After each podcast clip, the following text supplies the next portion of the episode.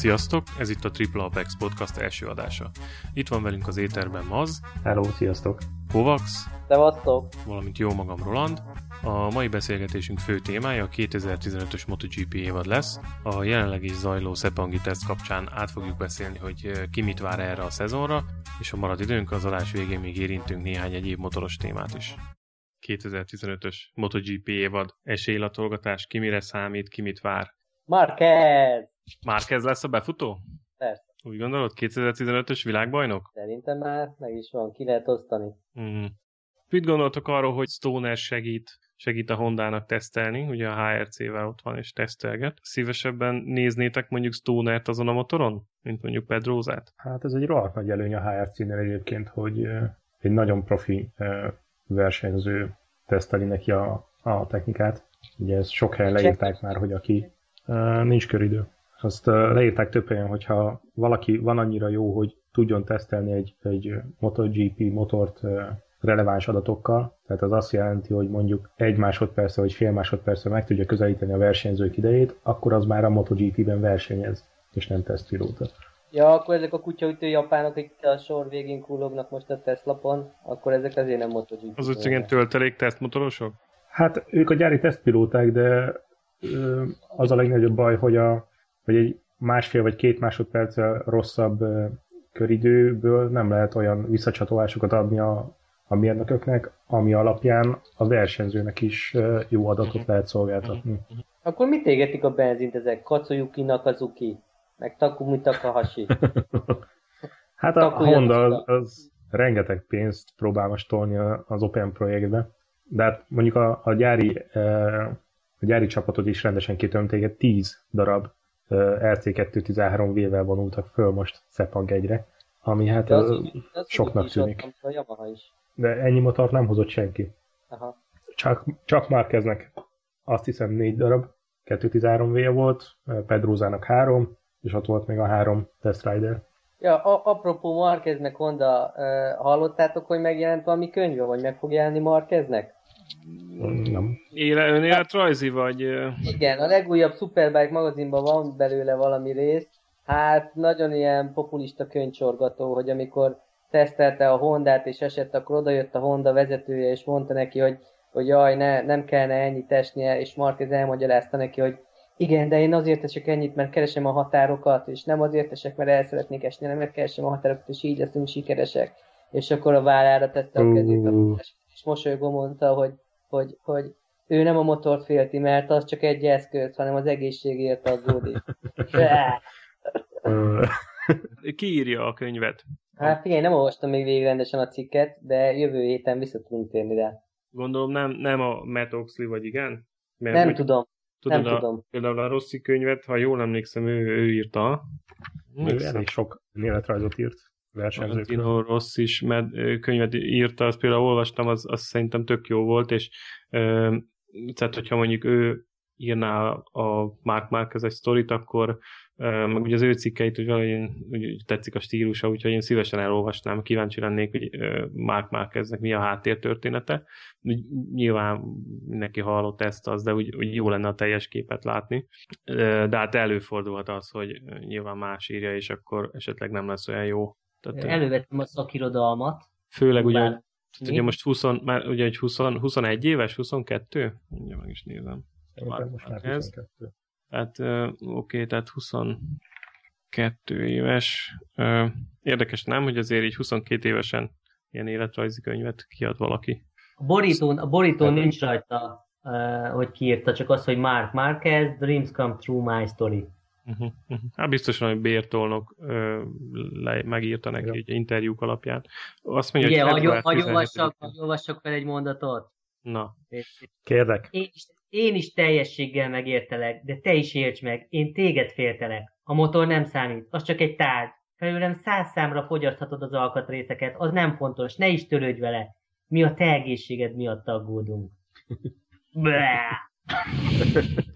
mi, mi az? Nem, nem, nem veszi be a gyomrod a, a profi, profi versenyzői hátteret? Rászámra törheted az alkatrészeket, persze. Dani Pedro, Igen, ért? Hát, Figyelj, nem, ezért- nem hiszem, hogy a Honda-nál ez probléma, nem? Tehát most azért egy Honda méretű birodalomnál ugye a legnagyobb motorgyártó, nem hiszem, hogy most ö, náluk ilyen limitációk lennének, hogy vagy megmondják a Márkeznek, hogy figyelj, most ezzel még ezzel a szett alkatrészsel még húz ki ezt a futamot, mert nincs, nincs keret az új akármi lengővillára, vagy új gumira, vagy bármire. Tehát nem hiszem, hogy, hogy ilyen limitációk lennének. Hát lehet, de úgy látszik, akkor Dani Pedroza félreértette az üzenetet. Nem, ő szerintem ő saját magát félti, tehát meg a csontjait, tehát ö, érted? Na mindegy, na mindegy, ez csak egy kis érdekesség. Kis színes, Á, hogy érdekes dolog, meg, meg az is, azt is érdekes lenne látni mondjuk, hogy ha lenne ilyen statisztika, hogy mondjuk érted, egy bukások után, vagy bukásonként mennyi tizedet vagy századot szed össze az ember így, így tempóvesztésileg. Tehát azért erre is, erre is kíváncsi lennék, hogy így mondjuk aki sokat esik pilóta, és statisztikailag az, az, az egy idő után lassabbá válik-e. nem Csak feltétlenül- pusztán azért nem, nem motivációvesztés, vagy ilyesmiről gondolok, tehát nem azt mondom, hogy egy, tudom én, Colin Edwards, vagy, vagy Carl Crutchlow esetről beszélek, hanem csak az, hogy mondjuk, ha valaki sokat esik, akkor annak mi a, mi a következménye köridő tekintetében. Kíváncsi lennék azért erre. Hát, Hát, az jellemzően biztos. Pedroza sem esik sokat. De igen, de ő neki van 26 törött csontja. Igen, de az más kérdés, hogyha ő esik, akkor majdnem biztos, hogy el is töri valamiét. De jellemzően nem szokott sokat esni. Kevés tejet ivott. Ilyen gyenge a szervezete. Ö, jó, oké, tehát hogy- oké, Pedróza, Pedrózát akkor hova várjuk? Így tegyük meg a téteket? Tehát hova várjuk Pedrózát? Negyedik hely. Negyedik hely. Aha, Igen, szerintem is fix négy. fix négy. És ö, ezzel szemben ugye 2014-ben hozott egy hanyadik helyet? Negyedik? Negyedik. Így van, negyedik lett 246 ponttal. Jó, azért majdnem egy 116 ponttal lemaradva már kezdtől. Jó, oké. Ö, Lorenzo? Hát esélyes, szerintem Erősnek abszolút érem esélyes. Erős. Igen. Vagy hát, hogy nyert, VB esélyes. Ugye 2004-ben volt, volt egy pár komoly hibája, komoly, 14-ben. Így van, igen, 14-ben több olyan eset volt, amikor komolyabb hibát csinált, és azért elég, eléggé szépen jött fel a végén, de hát ez kevés volt a kevés volt ahhoz, hogy ö, odaérjen Mark Marquez közelébe. Rossz Hát, Figyelj, fejben nem össze jön- tudja rakni magát, fogta, de, de, de azért, azért még ott is hiányzott egy mennyi, majdnem 32 pont. Figyelj, ha nem jön a szúnyog, meg nem lesz egy-két ilyen hülye hiba, vagy esés, vagy valami az első pár futamon, Uh-huh. szerintem biztos, hogy számolni kell vele a végén. Ö, ugye volt a szúnyogos eset, ugye, amikor ugye be, tehát korai rajt, ugye, amikor azt mondta, hogy, hogy ott a szúnyog a sisaknál, és akkor ott volt a szúnyog, és nem látta, és akkor hír, amikor oda nézett, akkor azt hitte, hogy már zöld van, ami még piros volt, és akkor elindult. Volt ez, ahol ott bukott, meg, meg volt, volt egy olyan is, nem, amikor kint maradt slickkel esőbe, Igen, gumipókeren veszített, tehát az, az mondjuk Ki- az szerencsés, nem teljesen Volt rajta. az is, és volt a másik esős verseny, amikor bepánikolt konkrétan. Az Ja, igen, pedig igen, nagyon lelassult, nem? volt. nem? Igen, szerintem az Assen volt. És Van hát, olyan, amikor belemegy a nyolcas a kerékbe. nem, azt utólag mondta is, hogy bepánikolt. Befejezte csak. Végigment, ugye? Csak nagyon lelassult. És olyan 12. környékén ért ha jól emlékszem. Igen, Na mindegy, de felejtsük el a múltat. Én, én bizalmat szavazok neki. Szerintem megszorongathatja Marquez tökeit. Tehát azt mondod, hogy üti Rosszit? Ö, a lehet. Nagyon fejfej mellett lesznek. Uh-huh, uh-huh. Rossi, nem tudom, mennyi van, nem tudom mennyiben van benne fizikailag Rossiban. Hát igen, hát, Hát, szerintem ö- most, most, van, most van úgy, ö, ö, úgy, hogy innentől szerintem már szépen lassan lefelé lesz neki. Tehát ö, szerintem nem fogja megcsípni az első helyet 2015-ben, szerintem második lesz, és és, és, és nagyjából ez, ez, a, ez a csúcs. Tehát, hogy a, a Ducati is völgyből fölmászik vissza gyakorlatilag a csúcs közelébe, de szerintem nem annyira jó a csomag, mint a Marquez csomag. Ez Én meg azt látom, hogy szerintem múlik, hogy mennyire fogják a, a Lorenzóval ütni egymást. Hát ha megnézed a 2006-os VB-t, amikor a Hayden úgy nyert, hogy konkrétan nem volt futamgyőzelme. Uh-huh. Igen. Arra mindenki Ugye ez a- szerintem. Tehát úgy lett világbajnok, hogy nem nyert egy futamot se, igaz? Jó, de Igen. hagyjad Hát, már, hogy ez- tette el, nem ő nyerte meg. Jó, de ez, ez ugyanúgy benne van, hogyha a, az élenlévők egymástól e, folyamatosan pontokat rabolnak, simán lehet belőle egy nevető harmadik. De szerintem pont ez lesz Marquez. Szerintem ilyen szempontból piszok szerencséje van, hogy a Pedroza nem olyan gyors, mint ő, a Yamahások azok kb. egy szinten vannak, tehát azok ott jó el lesznek egymással, ne adj Isten, még ki is lakik egymást párszor, aztán megint jöhet a válaszfal a garázsba. Úgyhogy uh-huh. Uh-huh. Jó, Igen, jó lesz ez, most jó mi lesz is, a, mi is a, a vélekedés? Tehát, hogy most ki az első számú pilóta? Ugye Rossi lett a második 2014-ben, ugye a, a világbajnokságon, Lorenzo harmadik, uh-huh. 32 pont különbsége, jól emlékszem? És, és akkor most ugye az a kérdés, hogy ebből, ebből mit hoz a 2015-ös év? Tehát, hogy lesz csapatsorrend, nem lesz csapatsorrend, ki az első számú pilóta? Van ilyen? Hallottatok valamit? Hivatalosan nincsen, de hát nyilván mindegyik garázsban megvan a lead, aki a, a fejlesztések során Na és ki ez a lead? A Yamaha Szerintem a Rossi. Most már Szerintem a Rossi. Is. Eddig a Lorenzo volt, de most már a Rossi. Igen, de szerintem a Lorenzo jó tud menni a, a Rossi setupokkal, tehát nincs gondja azzal. Szerintem örül is neki, hogyha a Rossi fejleszti a motort, mert nem az van, hogy hogy, hogy azzal ő nagyon nem tud menni. Tehát nézd meg, azért gyors. Tehát ott van, vagy Rossi mögött ment, vagy előtte. Tehát, hogy nagyon fejfelmellet vannak. Mm, meg nagyon elszánt szerintem a Lorenzo, tehát, hogy ő neki, ő neki ugye voltak jó évei, és akkor és akkor utána jöttek komoly bukták, meg, meg, meg voltak problémák, aztán most ugye szerintem nagyon, nagyon arra vágyik, hogy, hogy, hogy nem azt, tehát ő nem olyan szintű pilótára gondolja magát, hogy, hogy itt elmotorozgat az ilyen harmadik, negyedik helyen, hanem ő komoly, komolyan úgy gondolja, hogy ő tényleg dobó, vagy hát győzelem esélyes, világbajnokság győzelem esélyes, és szerintem nagyon, nagyon elszántan, ugye láttuk, hogy nagyon elszántan készül, gyúrja magát, motorozik, stb. Ugye? Tehát, hogy ö, iszonyatosan elszánt szerintem. Tehát ő benne nagyon nagy, nagyon nagy akarat van most. 2015-re szerintem úgy megy ki. Ami lehet, hogy egy kicsit, egyébként lehet, hogy ez, ez, ez egy ilyen, ilyen blokk is nála, tehát hogyha ugye szerintem már kezd ugye ilyen nevetve, könnyedebben, úgymond tehermentesebben motorozik, Lorenzo meg ott van a nyomás. És, és ez lehet, hogy, hogy, hogyha ugye elindul a szezon, és akkor ott Katar után majd szépen lát, kirajzolódnak az erőviszonyok két-három verseny, és akkor, hogyha nem jönnek az eredmények, akkor szerintem őt ez hátráltatni fogja az, hogy, hogy van egy ilyen saját maga állított elvárás, hogy ő, ő nagyon oda akar érni az elejébe. Ami mondjuk nincs hát a... meg mindenkin, érted? Meg nincs meg, nincs meg minden pilótába szerintem a GP-be. Hát ez lehet, ez lehet. Hát is... motoron megy, gyári Yamaha megy, persze, hogy ez az elvárás, hogy ő nyerjen. És most azért, hogyha megnézem a mostani videókat, meg képeket, elég mosolygós a pofája.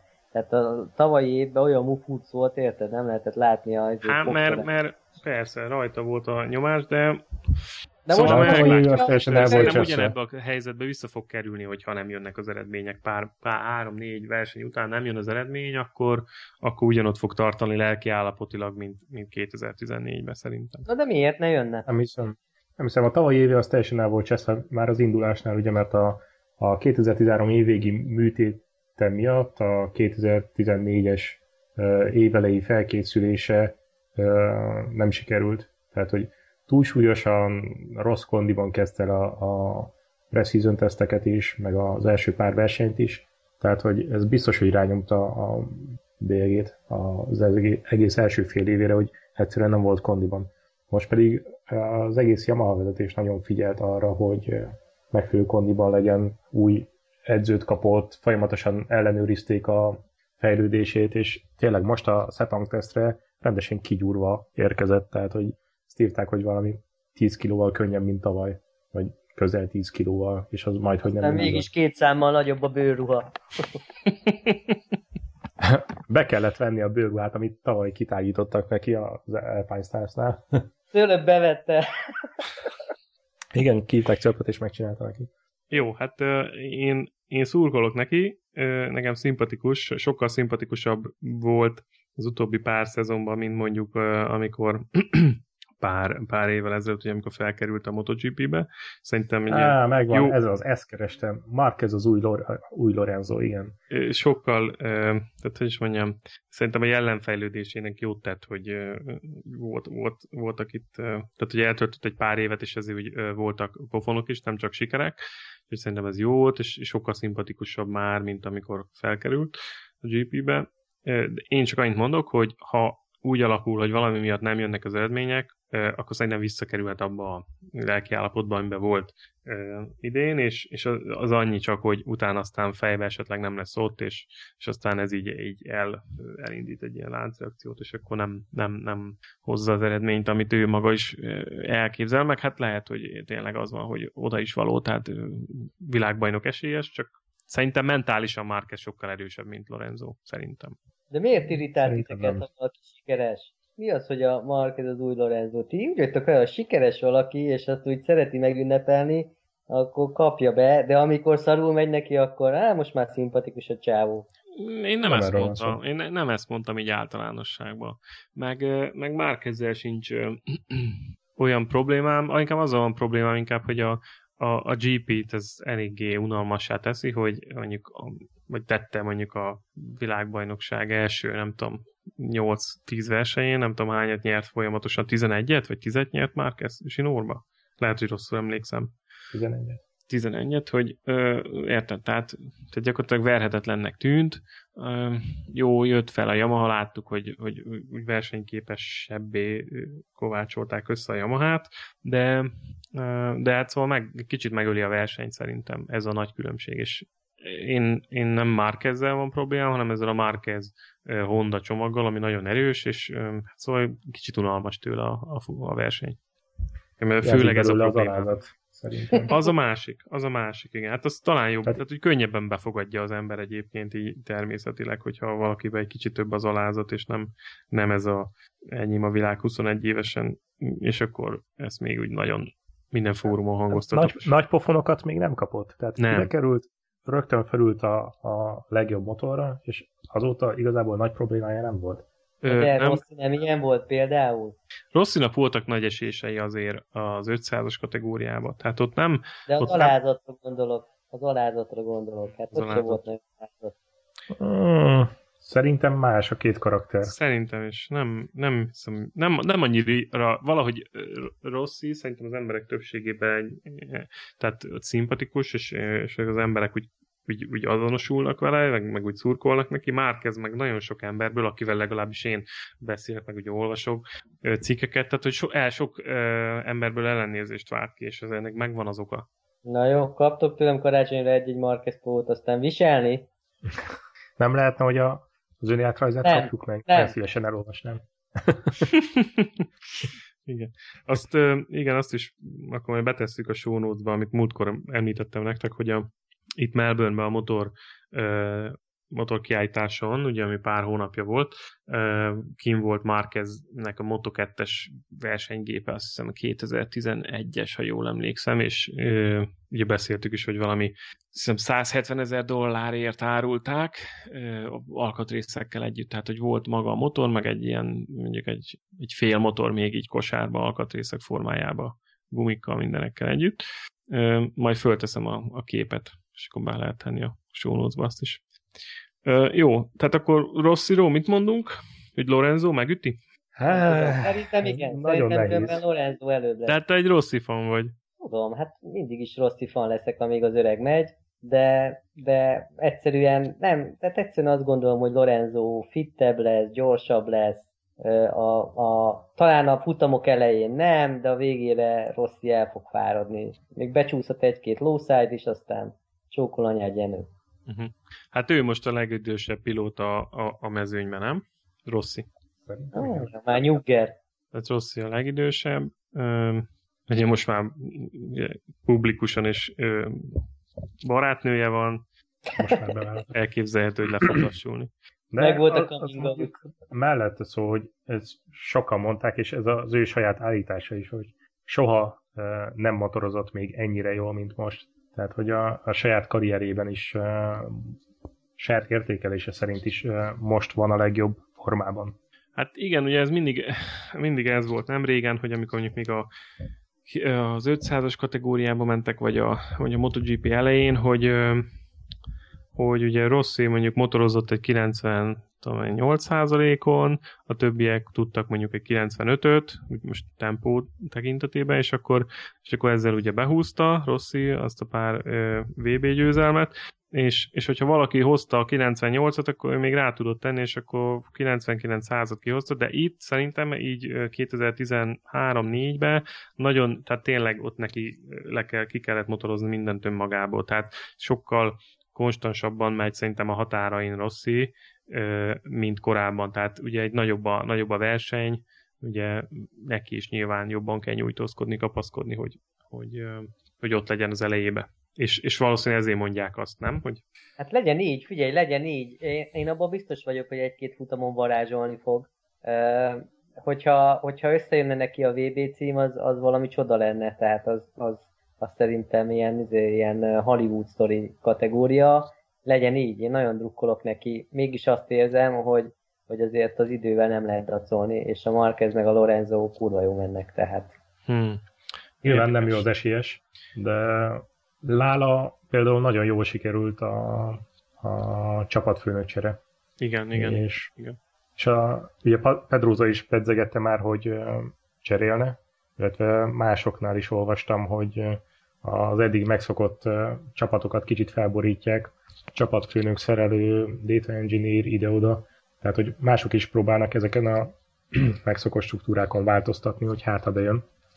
De egyébként ez egy nagyon, nagyon nehéz döntés szintén. Tehát ugye Rossi ugye kockáztatott egy nagyot, amikor a, a Honda-tól ugye elszerződött a Yamahához, és akkor ott ugye már a teszteken már érezték, hogy borzalmasan jó, jó motor tudtak csinálni a bölcsőszel a Yamahából, és amikor kijöttek a, az első futamra, azt hiszem 2004 vagy 2005 volt Dél-Afrika, ha jól emlékszem, nem, nem biztos, hogy jól emlékszem, és akkor ott ugye Rossi megnyerte a futamot, igen. És akkor ugye az, egy, az, az bejött az a döntés, és akkor utána ott jöttek sorba az eredmények. Világban Zsibi meg csak nézett, nem? Zsibi meg csak nézett, meg az egész mezőny. Hát, hogy, hogy is. Igen, ugye nézett, és, és akkor utána lehet, hogy az volt, hogy ugye siker, siker, siker, és akkor jó, akkor próbáljuk meg, lehet, hogy meg tudjuk csinálni ugyanazt a, a Ducatival, mert hát ugye Stonernek is sikerült, és akkor ugye ott, ott utána volt egy nagyon nagy arc, arc, arcversés, és akkor onnan, érted, a 5.-6. helyek környékéről, a Ducatis helyek környékéről visszajönni ide dobogóra VB cím közelébe, hát közelébe azért 70 ponttal le volt maradva, 2014-ben már kezdtől, de azért oda visszajönni, futam győzelemi voltak, pontosan, tehát oda visszajönni az nagyon nagy bravúr. Ilyen szempontból szerintem, a, szerintem szerencsés alkat, meg ugye a tenyerén hordozza a sors, mert ő, ő ő nem rá volt kényszerítve a változ- nagy változtatásokra, hanem gyakorlatilag ő dönthette el, hogy, hogy változtat, és, és nagy részben bejött neki. Jó, a Duki nem jött be, de egyébként, egyébként nem ilyet meg ezektől a változásoktól, és, és, és úgy, tűnik, hogy, úgy tűnik, hogy be is jön ez a, ez a, szerelőcsere is, vagy a mér, főmérnökcsere. Na mindegy, nekem én mind, minden esetre azt tartom, hogy igen, most a mostani tesztek meg a videók alapján úgy néz ki, hogy egybe van a srác, szerintem a csomag is jó, biztos, hogy lesz egy-két futam győzelem, vagy legalábbis nagyon ott a közelébe. Hát lássuk, majd meglátjuk, hogy el tudja kenni a fiatalok száját. Ma szerinted ez a, ez a seamless gearbox, ami lefelé is seamless, az szerinted mennyit fog javítani a Yamaha-kon? Hát a legnagyobb problémájuk a Yamaha-val, így ez a, a féktávon a, a stabilitás, ami pont ezzel függ össze hogy a Hondák rettenetesen stabilak kanyarba befelé fékezésnél, de sokkal rövidebbet és pontosabban tudnak fékezni. Ha megnézed a Yamaha-kat, akkor a kanyar előtt fékezésnél iszonyatosan táncol a motor segge. Tehát, hogy vagy előbb kell elkezdenünk fékezni, hogy megfelelően stabilan be tudjanak menni a kanyarba, ami miatt simán be lehet rakni melléjük egy Hondát féktávon. És ez azért probléma, mert a Yamaha-knak az a nagy erősségük, hogy rettenetes kanyarsebességet tudnak produkálni. Tehát nekik szükségük van arra, hogy üres tér legyen előttük, hogy a kanyarban végig tudjanak menni nagy tempóval. Ellentétben a Hondával. És azt gondoljuk, hogy a, ö, tehát hogyha lesz egy seamless gearbox, akkor ami lefelé seamless, akkor ö, gyakorlatilag szűkebb tudni fordulni, szerinted? Nem szűkebben fognak fordulni, hanem rövid távon tud, rövidebb távon tudnak majd fékezni. De ugyanazt az évet Tehát veszik mondjuk? Ugyanazt az évet fogják Na, de itt visszajukadunk ugyanahoz a témához, amiről már korábban beszéltünk, hogy, hogy a Yamaha arra optimaliz, optimalizálta a motorját, hogy ö, nagy kanyarsebesség, mint a régi 250-es két ütemek, ugye, hogy megtartva a lendületet, lendületben motorozol, nagy íven... Receptet kanyarba. Receptetsz a kanyarba, és nagy íven e, fordulva motorozol nagy sebességgel. Ugye a Honda meg pontosan ez, amit beszéltünk a múltkor is, hogy point and shoot, tehát röviden bezúzol a, a, kanyar bejáratánál ugye a belső oldalra, lefékezel, és utána meg nagy gázzal ki. Tehát sokkal szögletesebben is. És, és hogyha van ugye ez a két motor egymás mellett, és azt mondod, hogy a Yamaha ugye nagy íven kívül a Honda meg szűken belül tud fordulni, akkor, akkor gyakorlatilag koncepcionálisan jobb a Honda megoldása, mert, mert gyakorlatilag ha már ott van belül a Honda, mert be tudod tenni a Hondát, mert annyira stabil, meg, meg eleve arra van építve, akkor egyszerűen, ha már ott van belül, nem fogod elkaszálni a Yamaha-val. Tehát, tehát jobb az a stratégia, hogy a, jobb az a megoldás, amit a Honda választ motorépítés terén. Tehát, hogy... Nem feltétlenül lesz ez így. Tehát most azért tudnak bemenni a Yamaha mellé, mert féktávon össze tudják szedni azt a két-három méter előnyt, tehát ezt a motorhosznyi előnyt, ami ahhoz kell, hogy egy hátsó pozícióból minimum mellé érjenek a kanyarbejárathoz. De hogyha ugyanakkor a távon tudnak fékezni, ugyanolyan rövidet tudnak fékezni a Yamaha is, akkor ezt az előnyt elvesztik. Hátulról nem tudod berakni szűkebb bűre, anélkül, hogy elkaszálnád. De a Yamaha-nak ugye egy ilyen nagy, mondjuk egy nagy U alakba kell fordulnia ahhoz, hogy megtartsa a kanyarsebességet. A Hondának meg a, a kanyar ö, íve az inkább egy V betűre hasonlít és ugye ez, a, ez, ez az, amit én mondok, hogy tehát, hogyha a Honda belül van, akkor már nem tudsz mit csinálni a Yamaha-val, mert még ha egymás mellett vagytok is, mert, mert ott van az útba. De azért nincs De ekkora az... extrém különbség szerintem, hogy V betű, U betű. Hát V betűbe repülnek a darvak, de azért egy, ekkora különbség Ja, most nincs. csak a, a szemléltetés miatt mondom, hogy kb. Hát az tudom, a... De, hogy, de hogy szerintem nincs ekkora extrém különbség. Igen, igaz, amit te mondasz, de nem olyan extrémen, hogy bármely típusú kanyar jön, bármely típusú pályán, ott mindig be tud menni a Honda a Yamaha mellé, mert hogy vagy azok szűkebben fordulnak, a másik meg, meg kicsit, hogy mondjam, igen, ilyen, fordul. igen, szélesebben vagy dinamikusabban szerintem. Szerintem ennyire azért nem drasztikus ez a történet, mert igen, persze párszor láttuk, hogy Marquez bemegy a többiek mellé, de ettől függetlenül én nem érzem ennyire, ennyire veszélyesnek, vagy ennyire extrémnek ezt a helyzetet.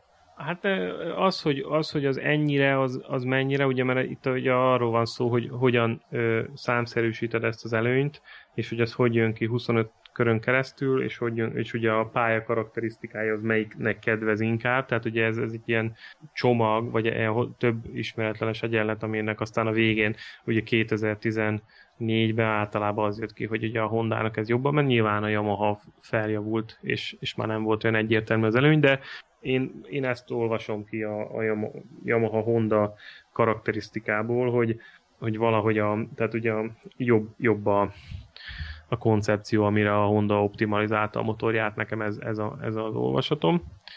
Illetve hát van az a másik kép, nem tudom, amikor, né, amikor kezdődött a, a preseason testing a MotoGP.com-on volt egy kép az első napon, hogy Márquez első keréken fékez, a hátsó kerék fönn a levegőben, Rossi ott van mögötte, nem tudom, azt láttátok-e. Ha nem, akkor majd megpróbálom előkeresni.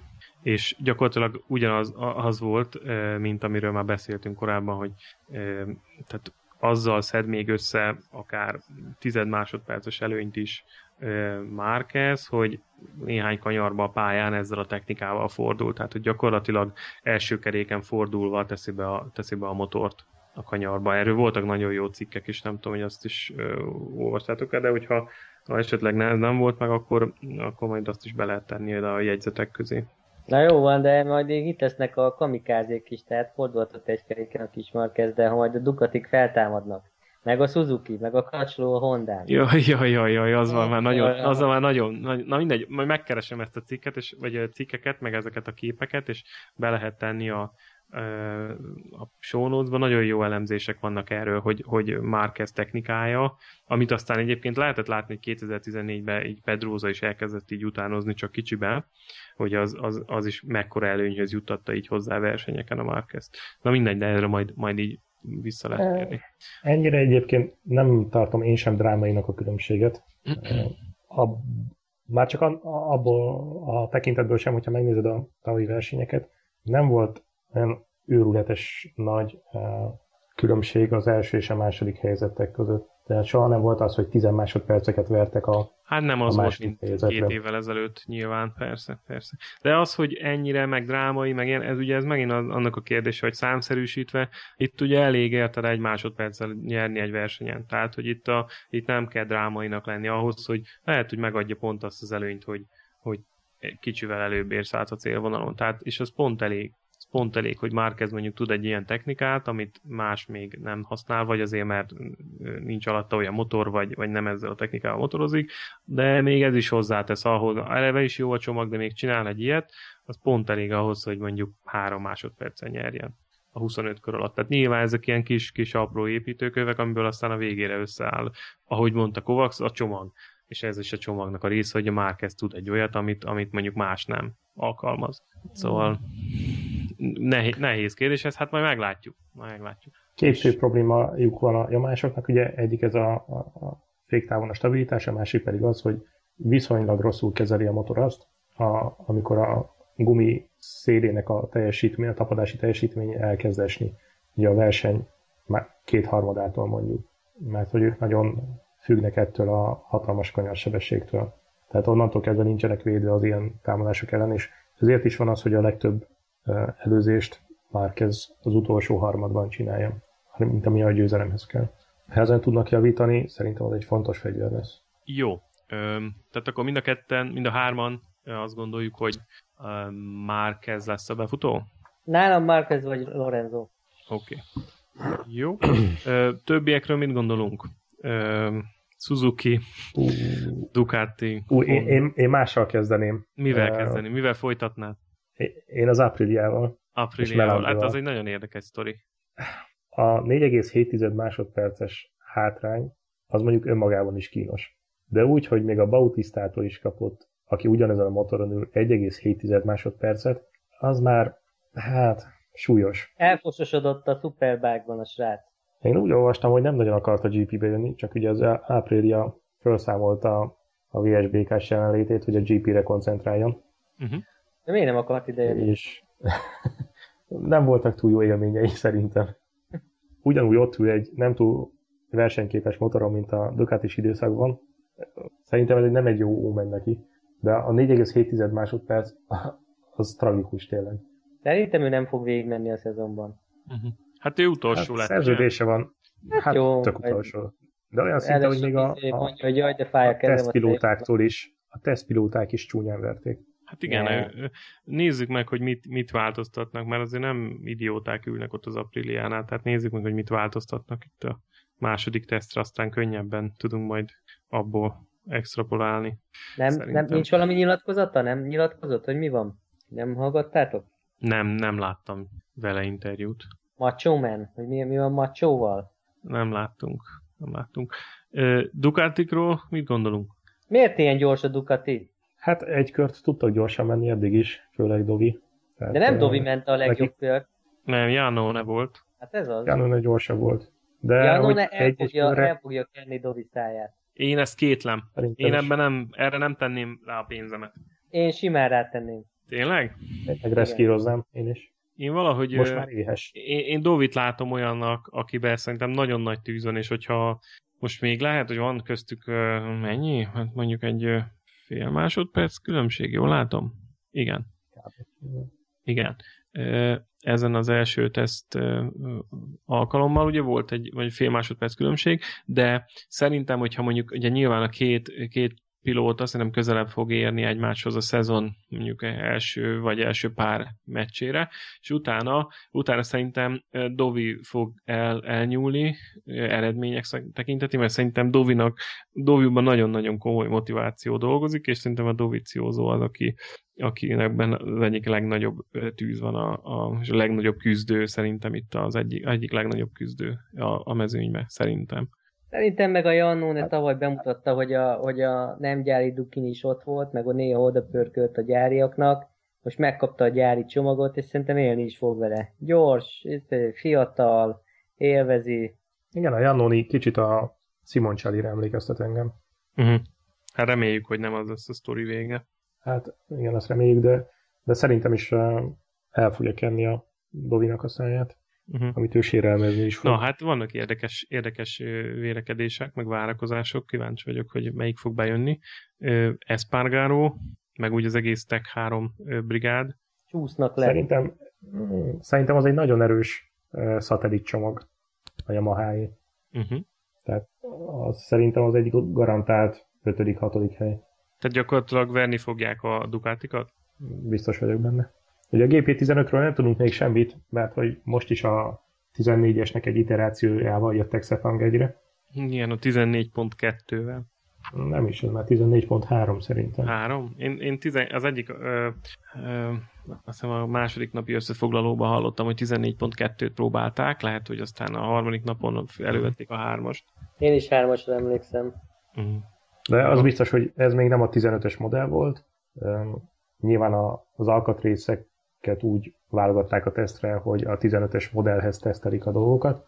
Uh-huh. Meglátjuk, hogy, hogy mennyiben fog változni. Hogyha meg tudják szüntetni ezt a szörnyű alulkormányzottságot, amire mindenki panaszkodik 5 éve folyamatosan, akkor lehet belőle jó motor, mert egyébként erős a motor, jó az elektronika, nincsenek üzemanyag fogyasztási gondjai, pláne úgy ugye, hogy ki harcolták, vagy kipolitizálták maguknak ezt a fél open státuszt, ami azt jelenti, hogy több üzemanyaggal mennek, mint mhm. a gyári GP motorok. Igen. Hogyha ezt az alulkormányzottságot megszüntetik, akkor lehet belőle valami.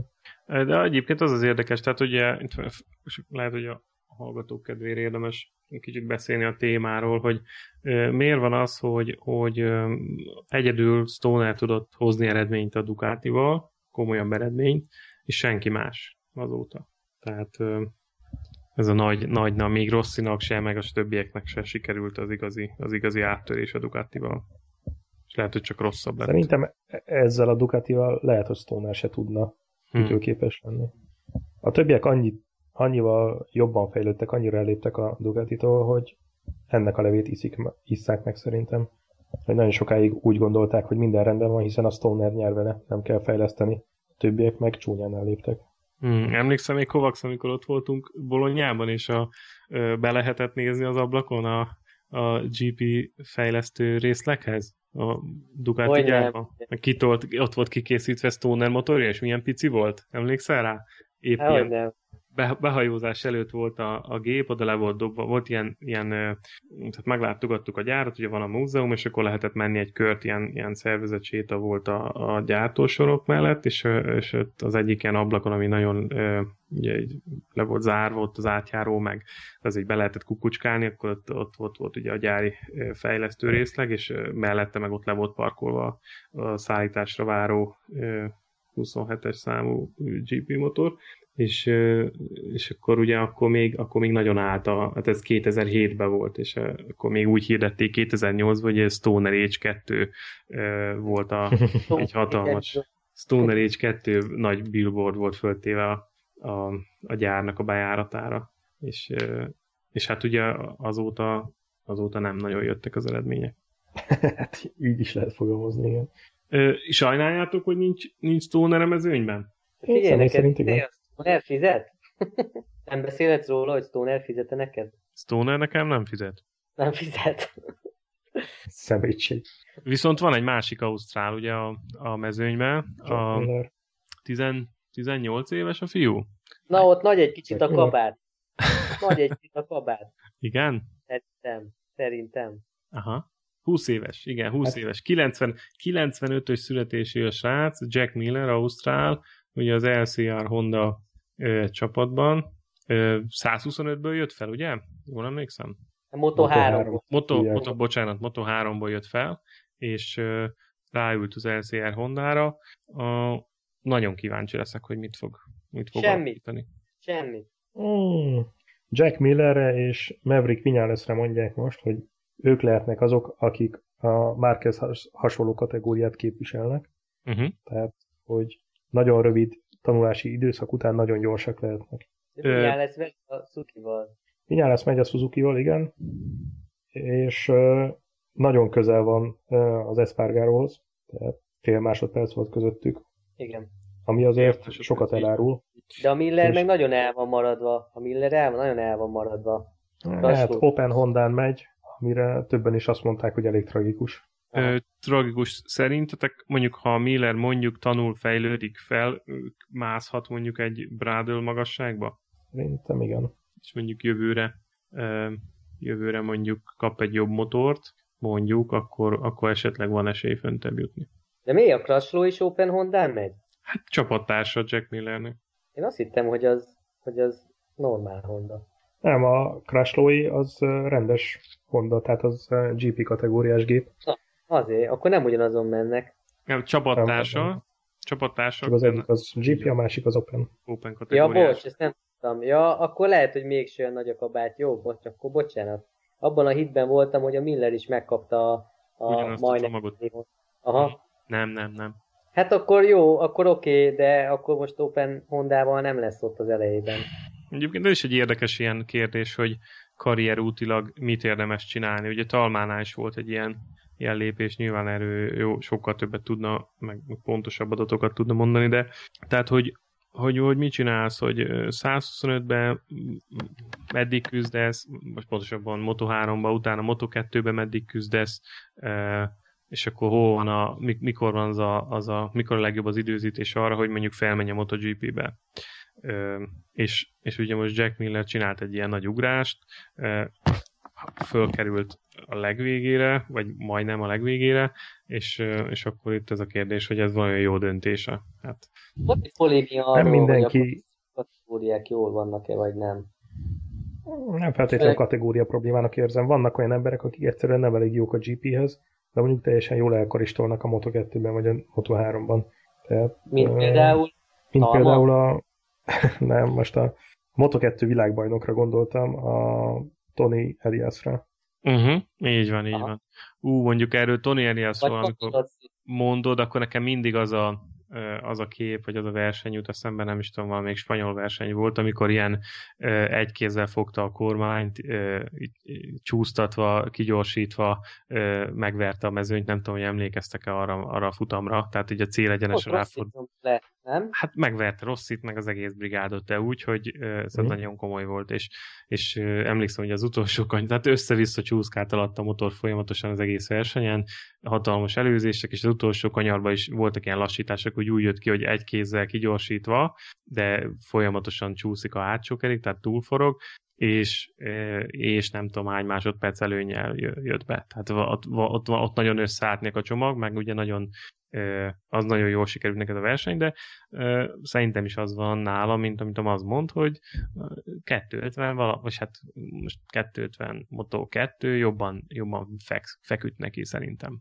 Csak ennyi, hogy azt mondják, hogy a, a, az alacsony meg a, a GP kategória között a legnagyobb különbség a, a precizitás. Tehát, hogy a GP-ben iszonyú precíznek kell lenned minden téren. Ott nincsen e, semmennyi hely a hibákra. Tehát ha ott egy tizedeket tévedsz, akkor már nem vagy elég jó ott. Míg a Moto2-ben ez még simán beleférhet. Figyelj, annyit mondok Tony Eliasról, ha beütöd a Google-ba, akkor egy dolgot fog kidobni, hogy 2006 Estoril. Majd nézzétek meg. Hát ö, akkor az az lesz, nem? Ez pont Igen, az, az az. Az az. Igen, az, az. igen, ez igen, egy igen. pont az a futam, amit mondok, a spanyol, igen, igen, az, az a piros motor, sárga, 24-es rajtszám, ha jól emlékszem. Na mindegy, ez a házi feladat. És ez a házi feladat. Igen, de érdekes, látod, ez is érdekes karrierút, nem? Hogy azt mondod, kockáztatsz, fölmész a MotoGP-be, és esetleg már ott vagy, és akkor ott próbálsz előreverekedni, és ott próbálod egyengetni az utadat, aztán elérni a győzelmet. vagy van a másik út, hogy nyersz, vagy ott mész az elejében Moto3-ba, ugyanezt megcsinálod Moto2-be, és akkor majd kapsz valamilyen motort a MotoGP-be, és akkor utána ott ugyanúgy mész a, a győzelemre. Ez egy érdekes dolog. Vagy aztán van még a talmaféle út is, amikor ugye a pályád csúcsán, vagy vége felé ugye egy ilyen, még egy örömmotorozás a, a Scott Honda-val. Tehát ugye még van, egy, van, van még az a verzió is, de érdekes, hogy ezt választotta Jack Miller. Azt tudjuk, hogy, hogy olvastátok, hogy miért van ez? Miért vitték őt fel a, a GP-be? Neki is a, az apukája a menedzsere, ugye? Ez is ilyen családi projekt, mint a Markezéknél, nem? Igen? Mint hogyha ezt olvastam volna. Hát én nem ismerem a hátteret, de hát szerintem azért sok tényezőből áll. Tehát, hogy nincs egy karrierút, mint ahogy más idézőjelben foglalkozásnál sincsen. Hát Persze kell a tudás, meg kell a szerencse, meg kell a jókor jó helyen, meg kell pénz, meg kellnek, kellene kapcsolatok. Nyilván az fontos volt, hogy, hogy egy, ugye Ausztrál, ugye? Uh-huh. Ja, tehát, hogy egy Ausztrál azért legyen benne a körforgásba, meg azért azt is, az is látszik rajta, hogy egy karakter, és hogy a MotoGP-nek azért kellenek ezek a jó karakterek, hogy hozzák a nézettséget, főleg úgy, hogyha rossz lassan kifut. Szerintem ebben van üzlet is, van tehetség is, sok tényező.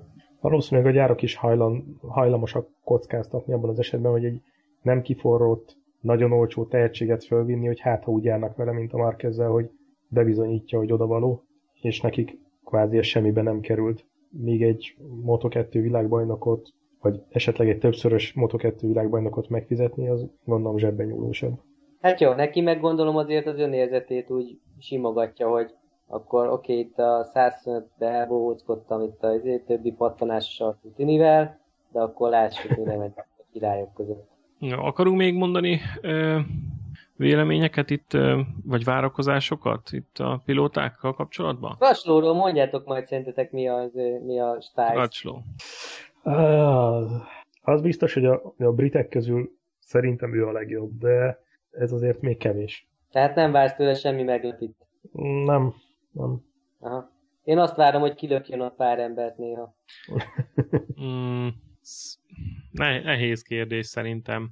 Tehát mi, mi, lehet, hogy érdemes összetevőkre bontani, tehát, hogy a pilóta és a motor. Tehát a motor, ma azt talán ezt valószínűleg jobban tudod, a motor a Ducatihoz képest milyen? Azt mondanám, hogy jobb. A tavalyi Ducatihoz képest, Valószínű. nem az idei. Valószínűleg jobb, igen. Hát Ugye, valószínűleg... hivatalosan ez nem egy gyári uh, motor. Ez egy szatellit Honda, nem? Ez egy szatellit Honda, ami azt jelenti, hogy a, valószínűleg a tavalyi modell alkatrészeiből építkeznek. Nem fogják megkapni az idei fejlesztéseket. Na, tehát De ez... Kb. be tudod lőni, hogy hol van a motor, tehát most a motor az, az Crutchlow tudása pedig hát nem is tudom hova tenném, ha csak a pilótákat kéne rangsorolni. Hát Dobival egy szinten van. Kb. igen, igen, igen. Ne, nehéz. Szerintem középmezőnynél nem fog előrébb kerülni, tehát nem, nem nagyon lesznek neki ötödik, hatodik helyei. Meglátjuk. Ugye ez most, amióta a GP-be került, ő most már a harmadik motoron ül. Volt Yamaha-ja, volt ducati most Honda-ra került. Tehát, hogy elég jó áttekintése lesz a mezőről. Hát kérdés az, hogy ez előnye. Mert uh, ugye lehet az, hogy igen, több, mint ahogy Talma is csinálta, hogy nagyon sokféle motoron, meg mindenféle rossz uh, pozíciókban ugye tanult, fejlődött, és akkor uh, az ugye később a hasznára vált. Uh, most ez a kérdés, hogy ez az, ez az út jó, vagy ez lesz a sikeres mondjuk Rácsónak idén, vagy pedig inkább az a jobb, hogy mondjuk mint mondjuk Rossi, amikor felült a Yamaha-ra, és utána éveken át tökéletesítették a motort rá, fejlesztették rá, alakították, adatokat gyűjtöttek a pályákra, stb., és ugye jöttek az eredmények. Tehát jó-e a változás, amikor, amikor nincs, tehát ugye nincs viszonyítási alapod, nincs, nincs lehetőséged a fejlesztésre, az adatgyűjtésre, nem biztos, hogy ez feltétlenül előny, csak ezt akarom mondani. Tehát ez egy ilyen két élő fegyver, nem, merném, nem mernék nagyon tippelni igazából, hogy mi lesz vele. Az biztos, hogy neki beleszólása a fejlesztésben nem nagyon lesz. Tehát valószínűleg a, a Honda-nál is azt látják, hogy ő egy jobhopper, tehát hogy jön egy jobb lehetőség, akkor meg fog pattani, tehát fölösleges az ő inputjai alapján elkezdeni fejleszteni. De szerintetek amikor... neki még jön ennél jobb lehetőség? Nem, ez a vége. De ez nem a vége, vége. ez a vége, itt van a Hát vége. ő bármit megadna azért, hogy gyári csapatban menjen, csak hát uh, Hát ott volt a ment. lehetőség. Hát ment. jó, de az egy Nem Ducati tudott volt. élni vele. mi a baj, mi a baj a Ducatival? Hát, mi a baj a Ducatival? Megkapta a zsíros fizetést is. Tehát, tehát most, ö, illetve egy kérdésem most, ö, ha már, ha már más nem akarunk mondani esetleg Crutchlow-ról, mi van, ha Rossi lelép, ki fog jönni a helyébe? Ez nem 2015-ös ö, várakozás, de ez egy jó kis spekuláció, hogy ki, kit várnátok a Yamaha-ba, vagy a Yamaha-hoz? Szerintem valami friss arcot fognak behozni. Moto A 2-ből? alsóbb kategória. Moto 2-ből ilyesmi. Vagy megcsípik valamelyik fiatalt, akik most följött. Vinyales, tehát vagy vagy a Espargarot. vagy az, az Az Espargarót lehet. Hát az Espargaro Brothersből ugye az esélyes eh, a Paul, Mhm. már most is Yamaha megy, tehát eh, a Tech 3-ból, eh, akarom mondani Tech Trollából, elnézést, átemelni őt, az teljesen kézenfekvő lenne. Én nem tudom. Az biztos, hogy ott nagyon nagy deficit lesz, hogyha a Rossi mondjuk a 16-os év végén úgy dönt, hogy nem megy tovább. Ott nagyot kell villantani a, a Lorenzo mellé valakinek. Jaj, igen, így van, így van, így van. Jó, oké. Ö, Más egyéb pályákban, vagy egyéb témában van, akarunk még valamit mondani? Mikor van a Egy érdekességet, hát két hét múlva. Két hét. Én egy érdekességet vettem még észre, illetve egy érdekességet olvastam. A Kawasaki-val foglalkozott egy cikk a Motomatters-en, Motomatters, ezt majd be fogom linkelni a show notes-ba. Azt fejtegették, hogy elképzelhető-e, hogy a Kawasaki vissza fog térni 16-ban a GP-be, ami egyébként tök jó lenne, de nem, nem is ezt akarom kiemelni belőle, Uh-huh. hanem volt benne egy ilyen uh, rövid megjegyzés, hogy a Kawasaki a, a válság előtt, tehát ugye ez a 2800, uh, 2008-as évad környékén több mint 60 millió eurót költött egy évben a MotoGP projektjére. Ezzel sikerült összesen hány év alatt? Hát három vagy négy évig voltak a GP-ben? Igen. Valami ilyesmi volt, ugye? Összesen sikerült öt dobogós helyezést elérniük évi 60 millió euró elköltésára Uh-huh. míg a 12-es, 13-as, 14-es évadban, a VSBK-ban évente 5 milliós eurós költségvetésből mentek, és nyertek két VB címet.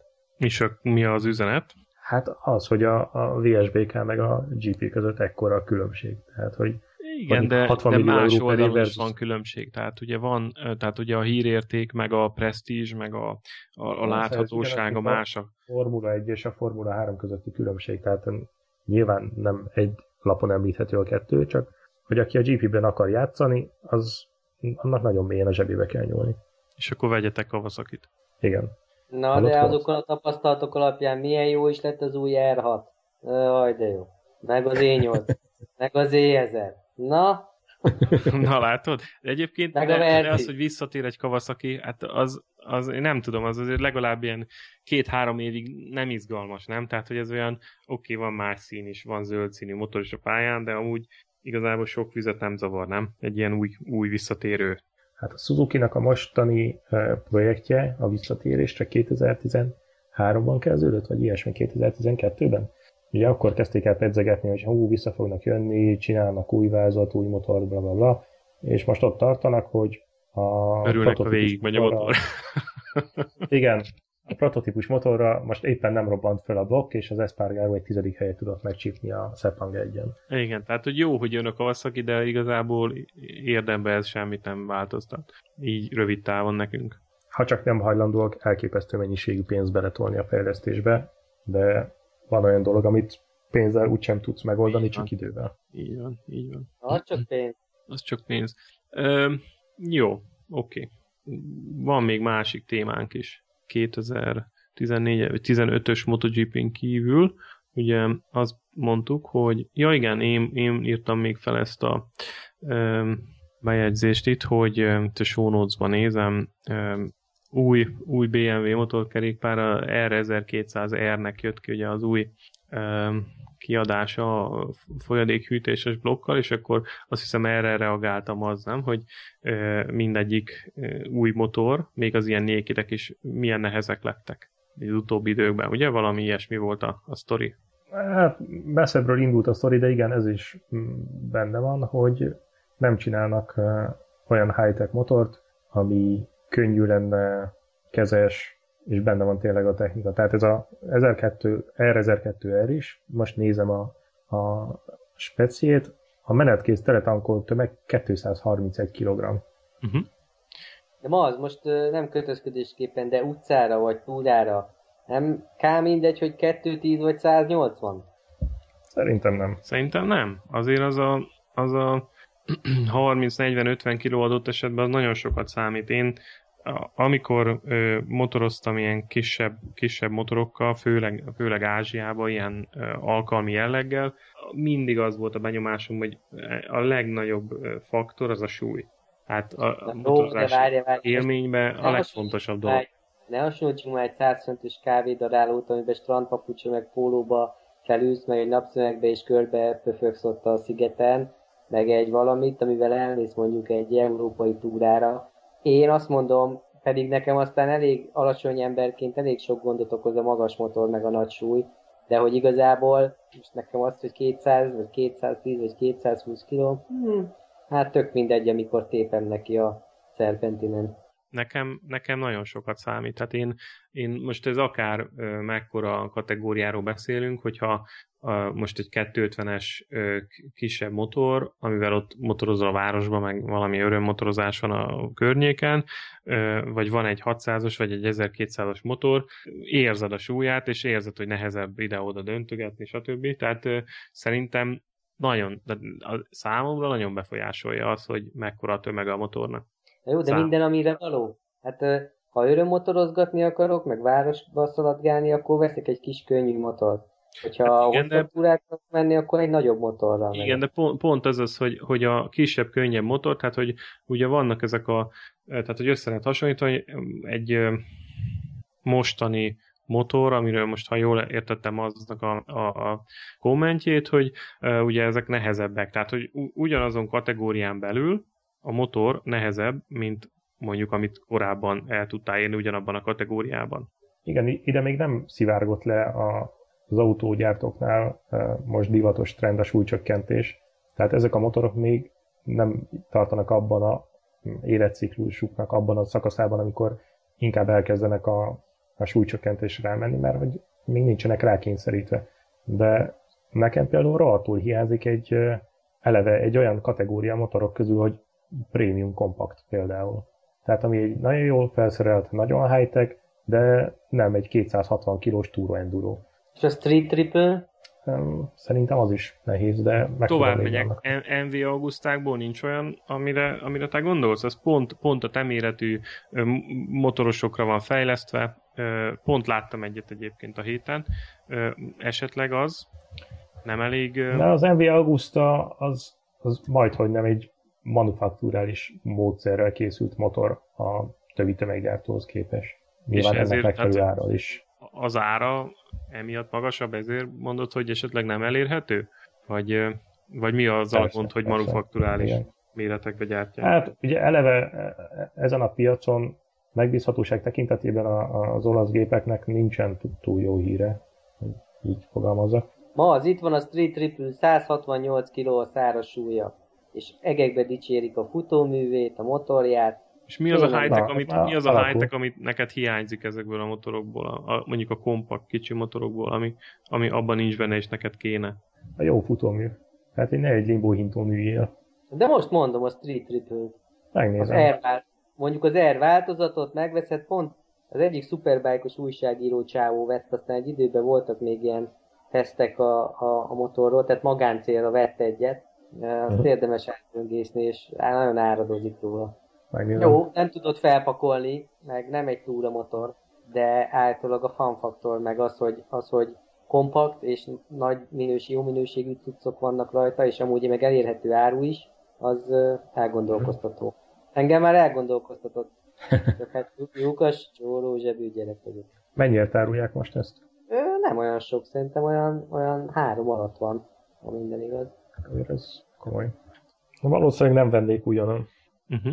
Azt mondja, a Triumph Street 675R ABS, kérlek szépen, bruttó fogyasztói ár regadóval 3 millió 190 ezer forintocska. Mondjuk 5 évesen az valószínűleg a fele vagy még kicsit alatta.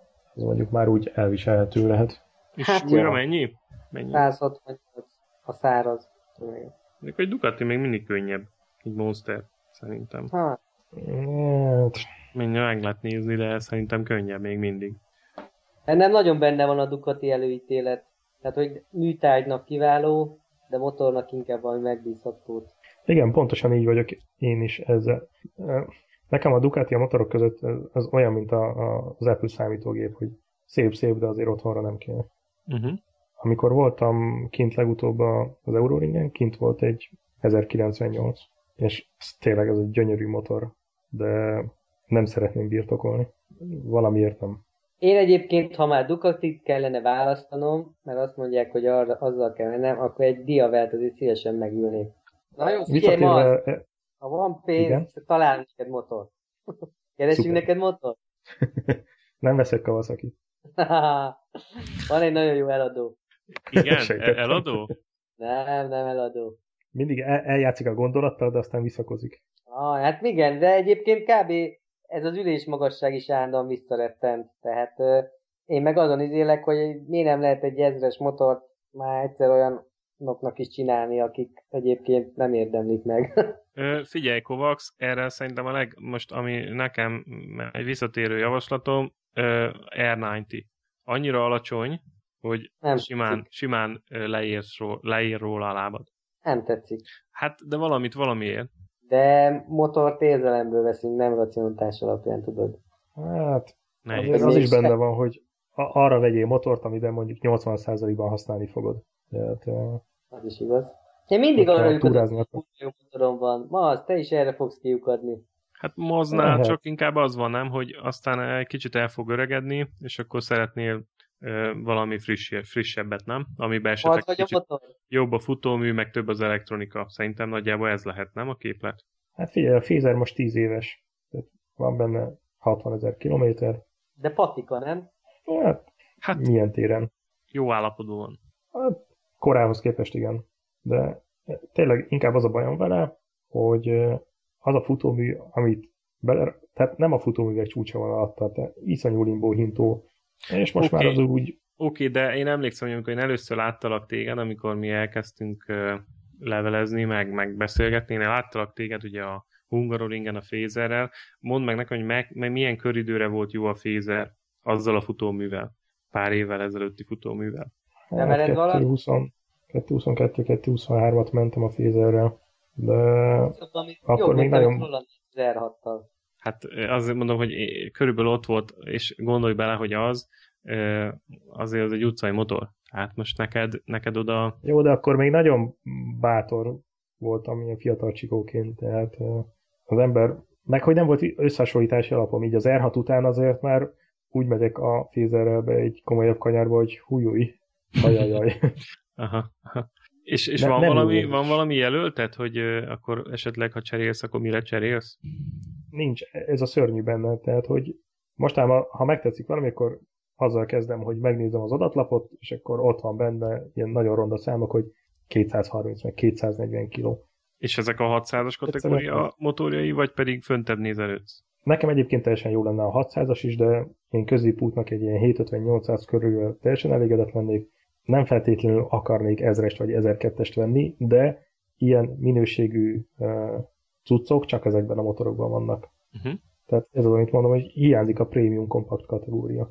De az nem azért van ez, mert ezekben a motorokban, mármint a 600-as kategóriában elég normál használatra, ha arra akarod használni, amire tervezték őt, elég ez a csomag. Lehetséges, de engem akkor is zavar. Tehát, hogy nem volt, nem volt probléma a Fézer futóművével sem a szerpenteken, sem az autópályákon, meg sehol, de érzem, hogy, hogy himbi-rimbi. Tehát olyan, mint motorcsónakon ülni, vagy nem tudom, nem, nem adja meg azt a biztonságot a, a hosszú elnyújtott kanyarokban, vagy a szerpentinen, a, a, amit mondjuk megszoktam az R6 után. Nyilván az R6-ot meg nem vinném el túrázni, mert attól agyvérzést kapnék 100 km után. Én És ismerek olyan csávot, aki az R6-ot kitolta a tengerpartra, a homokba. Hát az nem odavaló.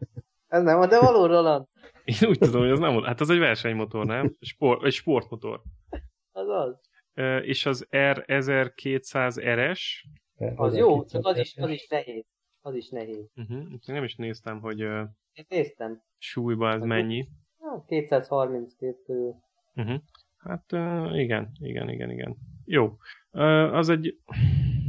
Szerintem az egy nagyon jó alternatíva, ez egy ilyen nagyon jó fézer alternatíva. Nyilván nagy, meg érdekes, hogy a BMW kezdi lecserélgetni ezt a Terelever futóművet, és kezdi betenni ezekbe a motorokba is a, a, a villás, sima villa, első villa megoldást.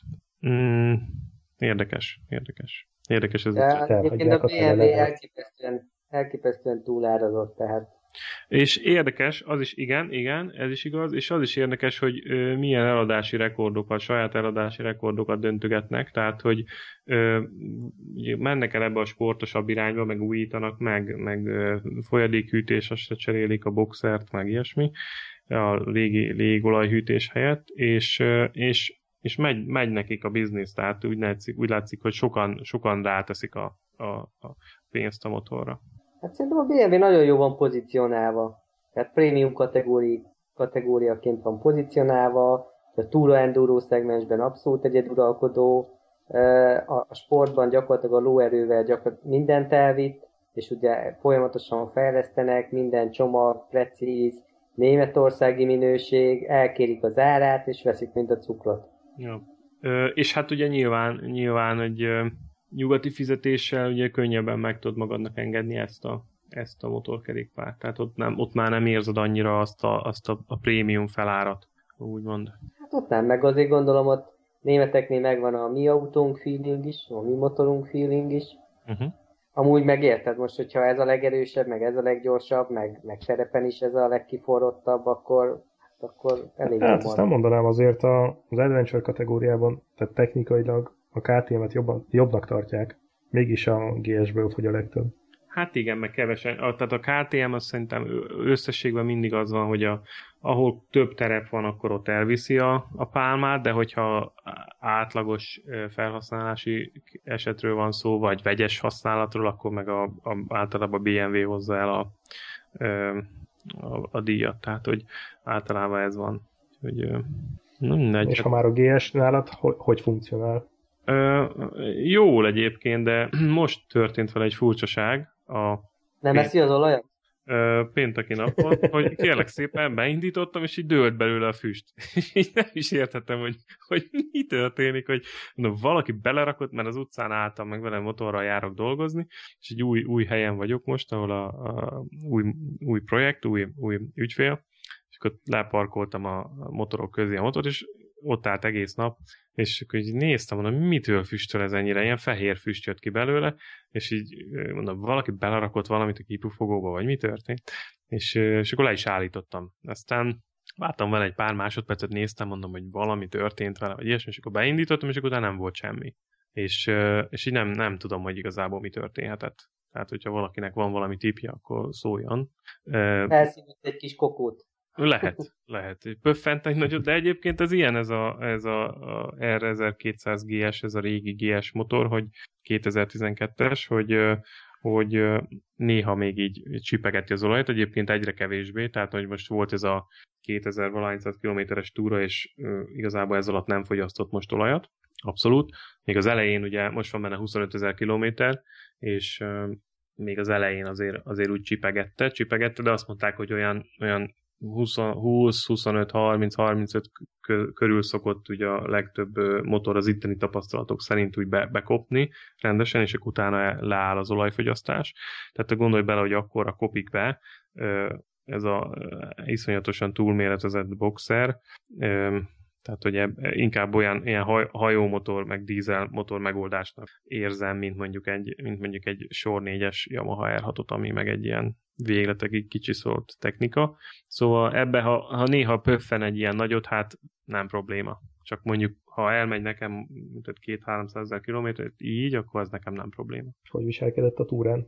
Ha jól tudom. Túrán abszolút. Is. Hát a, a, szerintem a, a túrán ö, nagyon jó viselkedett. Egy, pontosabban kettő problémám van vele. Az egyik az ülés, tehát rossz, igazából lehet, hogy egy prémium termék, de az ülése uh, szerintem kritikán aluli, tehát itt nagyon sokan, így ha neten is utána olvasgatsz, akkor, akkor úgy nyilatkoznak, hogy, uh, hogy ilyen kínzó eszköz, tehát igazából nem, nem jó van pozícionálva. Másrészt meg uh, ott igazából um, kellene rá a kellene rá valami alternatív lábtartó, mert még így is egy picit, picit nagyot ércög, és hát kicsi, tehát nagyon be kell hajtani a lábat, úgyhogy egy picit, picit még azon, azon alakítani kell. Vagy valami olyan megoldást lehet még csinálni, hogy mondjuk a bukócsőre rászerelsz ilyen Highway Pegs nevű megoldást, és akkor azt, azt így, így mondjuk a boxer fölött, vagy már előtt egy kicsit oda elfölsz, fölcsavarozod, és akkor arra így rálógathatod a lábad, mint hogyha mondjuk valami cruiserrel mennél, aha. Hogy ilyen, ilyen megoldások vannak erre, és akkor tudod, tudod a, a highway peg meg a sima peg között a lábad variálni, és akkor gyakorlatilag kimehetsz vele a világból. Tehát ezek De az enyémben még nincs. A lábtartó az gyárilag az állítható, csak nem elég széles tartományban? Nem állítható. Vagy egyáltalán? Nem állítható a lábtartója. Nem állítható, és mindenki egyébként mindenki ráteszi ezt a Pivot Pegs nevű megoldást, ami annyit csinál, hogy egy ilyen tehát egy ilyen kiálló rúdon előre-hátra tud billenni a, a pedál, ami ugye nyilván uh-huh. endurozásnál hasznos, de, de nem állítható. Tehát ezen kívül nem állítható uh-huh. a, a, a lábtartója.